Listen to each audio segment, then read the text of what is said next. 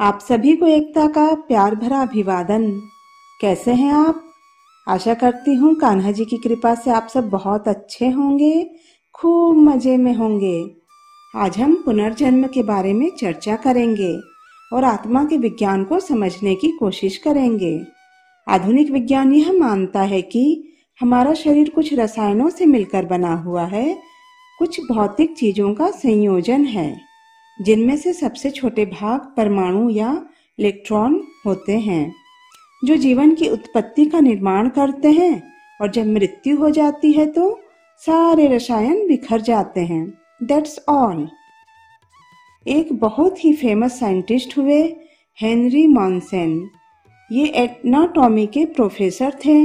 इन्होंने एक बार मानव शरीर के सारे तत्वों का मंथन किया। कौन कौन से तत्व हैं और कितनी मात्रा में हैं। उसके बाद वे मार्केट गए और वहाँ पूछा कि इनकी कीमत क्या है। वहाँ एक एनालिसिस करने पर पाया गया कि इस मानव शरीर की वैल्यू मात्र 120 रुपए है। ओनली 120 रुपीस अब आप बताइए कि हमारा शरीर क्या मात्र 120 रुपए का है? क्या यह सुनने में अच्छा लग रहा है? यस और नो नो बिल्कुल नहीं।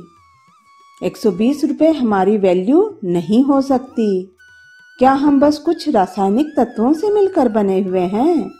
नो नॉट एट ऑल नहीं, हम इनसे कहीं कुछ अलग हैं। हमारी पहचान सिर्फ़ इतनी नहीं है। यदि पूछा जाए तो वास्तव में जीवन क्या है? तो इसका आंसर बड़े बड़े लोग नहीं बता पाएँगे। वे जान ही नहीं पाते कि कब जीवन स्टार्ट हुआ, कैसे चल रहा है और कैसे यह खत्म हो जाता है। कैसे डिफाइन करें कि कोई चीज़ जीवित है, कोई चीज़ जीवित नहीं है। उसके अंदर जीवन है, इसके अंदर जीवन नहीं है। कैसे डिफाइन कर सकते हैं? जीवन का अर्थ है चेतना कॉन्शियसनेस चेतना क्या है? मैं हूँ होने की जागरूकता, चेतना है। आपके अंदर कुछ इच्छाएँ होती हैं, आप कुछ महसूस करते हो। आपको कोई स्पर्श करता है, आपको महसूस होता है। आप सोच पाते हो यह कोई मृत व्यक्ति, या कोई निर्जीव वस्तु नहीं कर सकती। चेतना के कारण ही जीवन है। जब तक आप चेतन हो, बोल सुन सकते हो। महसूस कर सकते हो, सोच सकते हो। मतलब जीवित हो। चेतना खत्म, जीवन खत्म। तो ये चेतना कैसे बनी? कहाँ से आती है ये चेतना? इसका एक सिंपल सा उदाहरण आपको बताते हैं। जैसे सूर्य से सूर्य की रोशनी निकल कर आती है, आप कमरे में बैठे हैं, खिड़की खुली और सूर्य की रोशनी अंदर आ रही है। तो हम क्या बोलेंगे? देखो सूर्य आ गया, रवि आ गया। तो क्या हमारे कमरे में सूर्य आ गया क्या? नहीं, सूर्य हमारे कमरे में नहीं आ सकता। लेकिन सूर्य के प्रकाश से हमें पता चल जाता है कि सूर्य आसमान में आ गया है। ठीक वैसे ही चेतना सूर्य के प्रकाश के समान है और सूर्य आत्मा के समान है। तो जब आत्मा है तो वह चेतना को प्रदान करती है। जब तक शरीर के अंदर आत्मा निवास करती है, हमारे शरीर के विभिन्न अंगों में चेतना का प्रवहन होता है। और जब आत्मा शरीर से निकल जाती है, तब हम कुछ नहीं कर सकते। शरीर के किसी भी भाग में कुछ भी महसूस नहीं होगा। अर्थात, चेतना आत्मा से आती है और इसे प्रूफ करने के सात कारण हैं, तर्क के साथ। पहला तर्क हमें यह सोचना चाहिए कि कौन व्यक्ति देखता सुनता है। क्या यह मेरी आँख है जो देखती है? या मेरा कान जो सुनता है? लेकिन आँखें और कान तो मृत व्यक्ति के पास भी होती हैं, लेकिन वे आँखें तो नहीं देख पाती, वे कान तो नहीं सुन पाते, चाहे कोई कितना भी पुकारे। तो कौन सी चीज़ देख रही है? कौन सुन रहा है? कौन महसूस कर रहा है? कोई बोलेंगे, दिमाग के द्वारा महसूस होता है, दिमाग देखता होगा तो दिमाग तो मृत व्यक्ति के पास भी होता है। जब मृत्यु हो जाती है तो दिमाग थोड़ी ही ना बाहर निकल जाता है, वह तो शरीर के अंदर ही रहता है। तो ऐसी कौन सी चीज़ है, जो देखती सुनती है तो वह है आत्मा। दूसरा तर्क दूसरा तर्क यह है कि अगर रसायनों से ही निर्मित हैं हम तो मृत्यु के समय जो रसायन खत्म हो गया, वो रसायन ऐड कर दो। प्रॉब्लम सॉल्व हो जाएगी। क्या कोई वैज्ञानिक ऐसा कर पाया है? नहीं, कोई भी साइंस ऐसा नहीं कर पाया और ना ही कर पाएगा। क्योंकि अगर ऐसा होता तो जितने भी धनी लोग होते, वे कहते, हमसे पैसे ले लो और रसायन ऐड कर दो। लेकिन क्या आपने कभी ऐसा सुना? नहीं, ऐसी कोई चीज़ें नहीं सुनी है आज तक। मीन्स हम सिर्फ़ रसायनों से मिलकर नहीं बने हैं, सिर्फ़ रसायन नहीं हैं। हमारा थर्ड लॉजिक है आम आदमी की समझ। आम आदमी की समझ क्या है? देखिए, कोई व्यक्ति अपना शरीर छोड़ देता है तो हम सब यह कहते हैं कि वो गुजर गया, वो नहीं रहा, अब ये नहीं है। कौन नहीं है? सामने ही तो लेटा हुआ है। कौन चला गया? कौन नहीं रहा? मीन्स आत्मा चली गई। और कहीं ना कहीं हम अपने सबकॉन्शियस माइंड में यह जानते भी हैं।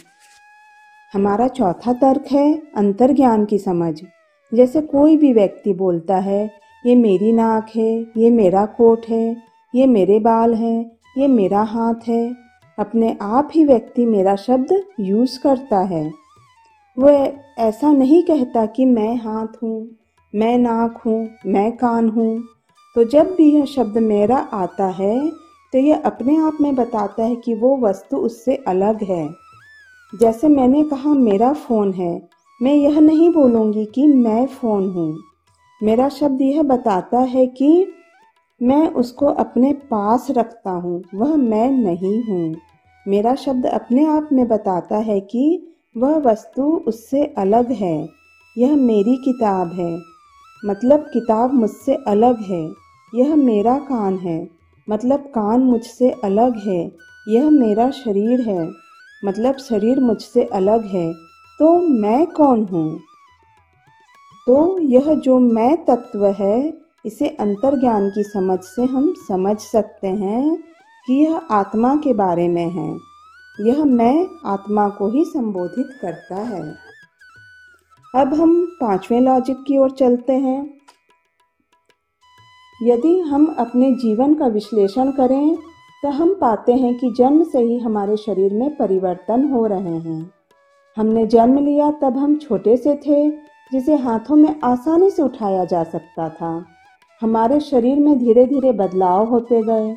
हम युवावस्था में पहुँच गए। फिर समय के साथ प्रौढ़ावस्था और फिर वृद्धावस्था को प्राप्त करके हम इस शरीर को छोड़ देते हैं। शरीर में तो परिवर्तन हो रहे हैं, पर क्या हम में परिवर्तन हो रहे हैं? क्या कोई ऐसा बोलेगा कि आज से दस साल पहले तो कोई और व्यक्ति था, अभी कोई और व्यक्ति है? या फिर ऐसा बोलेंगे कि मैं वही व्यक्ति हूँ जो दस साल पहले था? आप खुद को सेम बताएँगे या डिफरेंट बताएँगे? दस साल पहले कोई और व्यक्ति था, अभी मैं हूँ, और दस साल बाद कोई और व्यक्ति होगा। या फिर आप ये कहेंगे कि दस साल पहले भी मैं था, अभी भी मैं हूँ, और आगे भी मैं ही रहूँगा। हम जानते हैं कि मैं ही रहने वाला हूँ। शरीर में परिवर्तन हो सकते हैं अलग अलग घटनाएँ हो सकती हैं एक्सपीरियंस बदल सकते हैं, परिस्थितियों का सामना अलग अलग तरीकों से कर सकते हैं, लेकिन व्यक्ति तो मैं वही हूँ। अब आते हैं छठवें लॉजिक में। इसे बोलते हैं नियर डेथ एक्सपीरियंस कई लोगों को ऐसा अनुभव होता है कि वे शरीर से बाहर निकल गए, जब कोई उनके साथ बहुत भयानक एक्सीडेंट होता है। या मृत्यु के बहुत करीब पहुँच चुके होते हैं।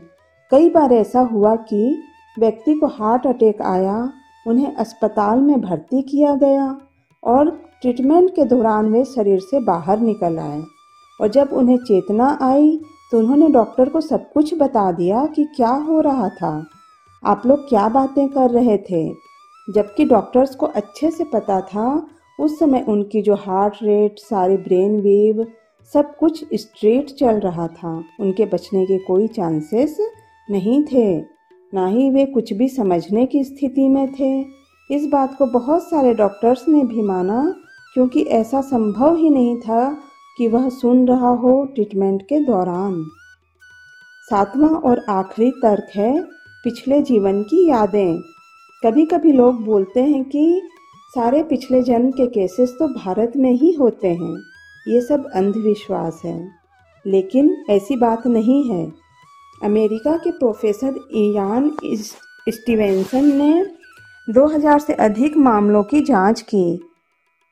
ऑल ओवर द वर्ल्ड, उन्होंने पाया कि ये पुनर्जन्म के ही केस हैं और एकदम सत्य हैं। उन्होंने पुनर्जन्म के ऊपर बहुत सारी पुस्तकें भी लिखी।